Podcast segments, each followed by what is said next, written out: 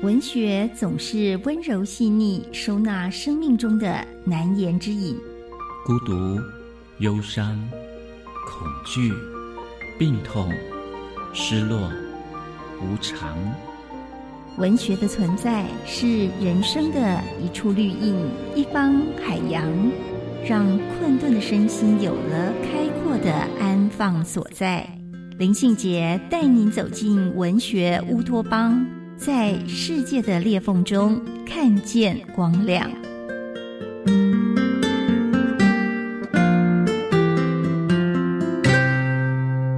大家好，我是林信杰。欢迎来到文学乌托邦。今天要跟大家一起读的书是《厌世国文教室》。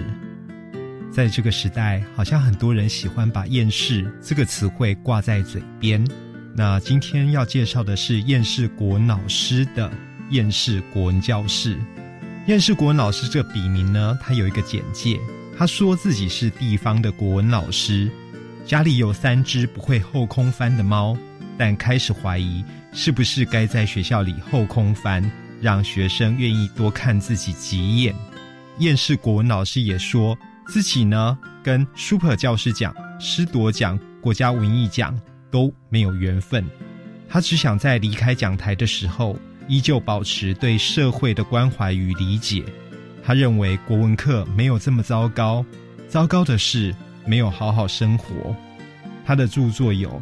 厌世废文观止，以及厌世国文教室，在这一本厌世国文教室里面，让我们想想读文学有什么用？这个时代，我们为什么还要继续读古文？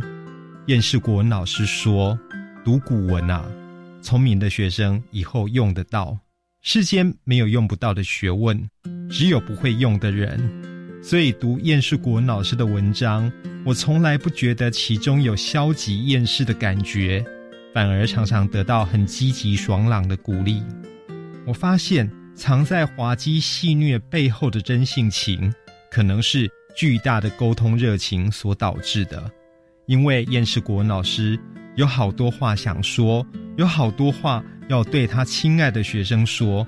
才创造出这一种神奇的叙述腔调，让你喜欢听他说话，说一些很遥远的时代，譬如燕世国文老师提到课本里的顾炎武，他说顾炎武始终牢记着母亲的叮咛，于是对于各种清朝政府想要修撰明史的邀约，从来没有退让过半步，甚至把死亡作为拒绝终极手段。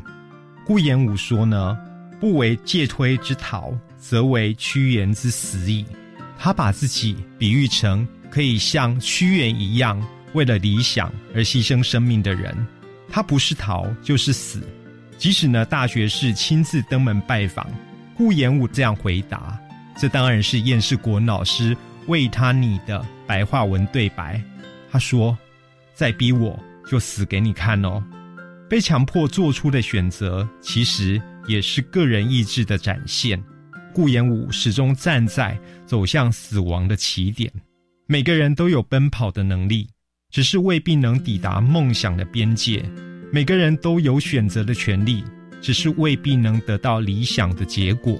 在燕世国文老师的观点里面，他说：“母亲的死亡与明朝的灭亡，让顾炎武的时间停止了。”受到许多中学生喜爱的《燕世废文观止》，它的副标题也真像是一句顺口溜。他说：“英雄豪杰尽靠腰，国文课本没有教。国文课本没有教的，当然不是这一些滑稽的东西而已，更多的是知识层次之外的情谊与智慧。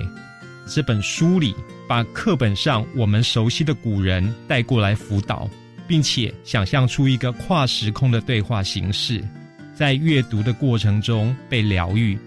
厌世国文教室太多精彩的句子了，譬如说提到方孝孺，他是精神坚持一点，死亡简单一点，在废文中有真情，这正是燕世国文老师带给读者最好的礼物。